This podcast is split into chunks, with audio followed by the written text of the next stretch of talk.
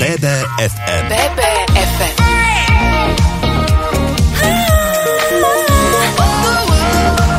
Naše Bystrické.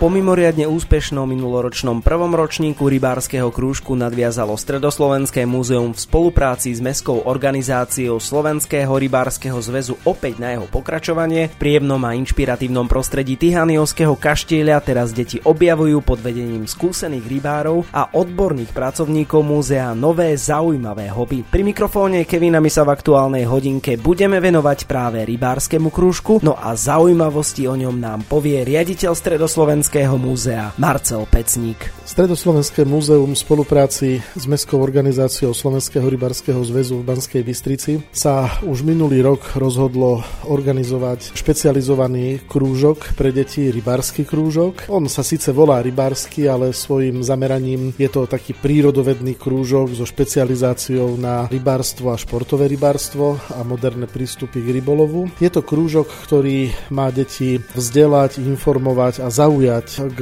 ekologickému mysleniu, zároveň im ukázať všetky druhy a možnosti športového rybolovu, ktoré sa na Slovensku realizujú, naučiť rozoznávať ryby, spoznať biotop ryb, čiže vodu a jej okolie a takisto aj rôzne zákonitosti a prírodné procesy, ktoré sa tam dejú, aby naozaj tie, tie poznatky boli širšie. No a potom samozrejme oboznámiť sa s rybolovnými technikami, s rybarským náčiním, s rybarskými zručnosťami. No a súčasťou potom celé celej tejto aktivity okrem spoznávania, zábavy, ale aj nadvezovania nových kamarátstiev a možno tvorby novej záľuby pre týchto budúcich rybárov je aj e, získanie rybárskeho lístka, čiže to, čo sa u nás naučia v múzeu v spolupráci s bystrickými organizovanými rybármi, tak to potom môžu zúročiť na skúškach, ktoré robí Slovenský rybársky zväz. No a keď tieto skúšky absolvujú, čo zatiaľ všetky naše deti minulý rok absolvovali bez problémov, lebo tá príprava je aj zábavná, aj odborná, tak sa môžu stať členmi Slovenského rybarského zväzu, kúpiť si rybarský lístok, povolenku, náčinie, no a potom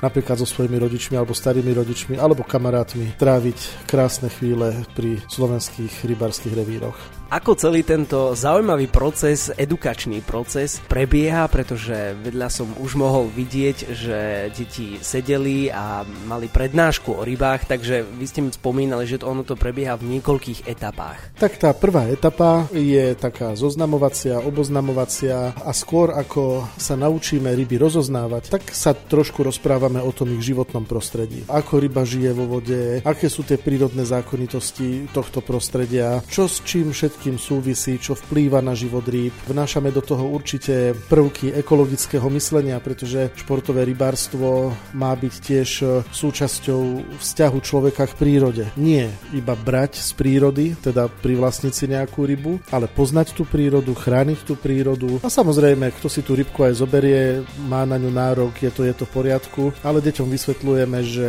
pomerne šlachetné je čo najviac tých rybiek púšťať naspäť do vody a potom je veľká šanca, že tie rybky nám dorastú do väčšej e, dĺžky, hmotnosti a máme väčšie športové zážitky. No potom spoznávame tie ryby, máme v Stredoslovenskom múzeu veľmi zaujímavé dermoplastické preparáty rýb. V takej bežnej hovorovej reči sú to vypreparované ryby, sú aj v reálnych životných farbách vypreparované, takže môžu tie ryby vidieť aj takýmto spôsobom. Plus samozrejme máme rôzne edukačné materiály, či už z múzea alebo zo Slovenského rybárskeho zväzu. Takže učia sa spoznávať rybky. Potom prakticky sa učia, ako sa nazývajú a na čo sa používajú jednotlivé časti rybarského výstroja, všetky rybarské pomôcky. Je veľmi dôležité naučiť sa bezpečne zaobchádzať s týmito pomôckami, pretože všetko, čo je ostré, je trošku nebezpečné. No ale sú tam aj silóny, plaváky, olovka, udice, navijáky, podberáky, tašky na ryby, sieťky. Potom samozrejme je potrebné, aby sa naučili narábať s udicou udicova s navijákom. Existuje viacero druhov udic a navijákov. Máme udice a navijáky na muškárenie napríklad, na prívlač. Potom máme udice na lov kapra, na plavak alebo na olovko na ťažko. Potom na, na lov šťúk, na lov sumcov. Takže treba, aby sa naučili aj tak, takéto záležitosti. No a potom prechádzame postupne rybárskú legislatívu, pretože športový rybolov je síce veľká zábava, ale je to ošetrené určitými pravidlami v rybarskom zákone, v rybarskej vyhláške, v rybarskom poriadku a keď už teda ten náš absolvent príde k vode, tak potrebujeme, aby okrem narábania s rybarským načiním poznal rybarské predpisy, pretože tie pomerne prísne, a to je dobré, kontroluje rybarská stráž. Keď prejdeme postupne do jarného obdobia, tak už ideme aj vonku spoznávať e, rôzne e, vodné prostredia. Tu v blízkosti Tihaňovského kaštieľa máme rieku Hron, chodíme pravidelne s deťmi upratovať brehy. Dokonca minulý rok sa nám stal taký zážitok, že za to, že sme na jar upratovali Hron, tak sa nám rieka odmenila a videli sme naživo krásne prírodné divadlo Neres hlavátky podunajskej, čo je jedna z najvzácnejších slovenských rýb. Je to veľký losos, ale pôvodný, čiže je to slovenský endemit. Vyše metrové ryby sme mali možnosť vidieť tu pod mostom v Radvani pri ich, ako my rybári hovorievame, svadobnom tanci. Nebolo to nič samozrejme, deti sa veľmi potešili, bolo to také pekné poďakovanie od Matky prírody za to, že sme sa jej venovali. No potom e, navštevujeme aj banskobistrické stojaté vody, napríklad e, na uhlisku je rybník, e, ktorý sa volá Podryba, pri Badíne je Badinský rybník, pri Šalkovej je vodná nádrž Plavno, o tie sa stará mestská organizácia rybárska banskobistrická, takže ich kvalitne zarybňuje, aj to okolie je pekne upravené. No a vrcholom teda tej prípravy na získanie rybarského lístka je aj to, že v tom jarnom období s tými detičkami si trošku na,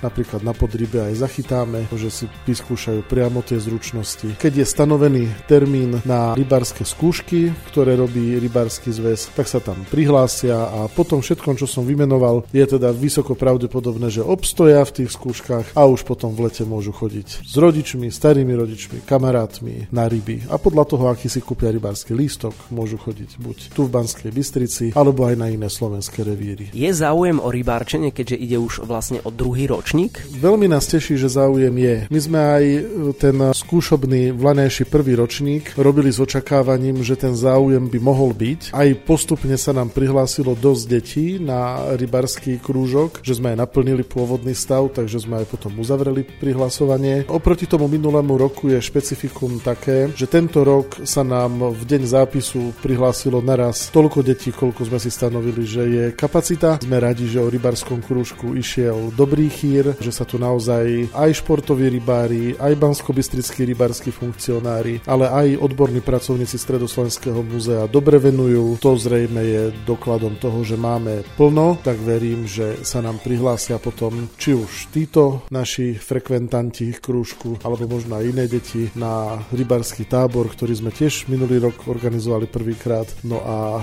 zrejme prvý júlový týždeň v budúcom roku ho budeme realizovať znova. V dnešnej dobe je naozaj veľmi dôležité budovať vzťah detí k prírode a aj Stredoslovenské múzeum usporadúva množstvo podujatí, kde najmenších vedú k láske k ekológii a k prírode. Jednou z aktivít je rybársky krúžok, ale múzeum chystá ďalší zážitkový kurz. Vzťah k prírode môže mať rôzne podoby a formy. Jednou z nich je teda rybársky krúžok, ale keďže Stredoslovenské múzeum sa nachádza v lone krásnej stredoslovenskej prírody, práve kde sa nám stretávajú dva zaujímavé aj etnografické, ale aj prírodné regióny a to je Horehronie a Podpolanie, tak práve možno e, charakter tej prírody, nie iba vodnej, ale aj lesnej, by sme chceli do budúcna využiť tak, že zvažujeme aj iný prírodovedný krúžok a to by bol taký lesnícko, hubársko, polovnícky. Spoznávanie prírody zase z takého iného pohľadu, čiže už nie voda a ryby, ale les, lúka, krajina, možno s možnosťou pozorovania zverí, s výletmi, vychádzkami, s tým, aby sme deti učili, ako sa správať v takomto type prírody, pretože určite deti chodia e,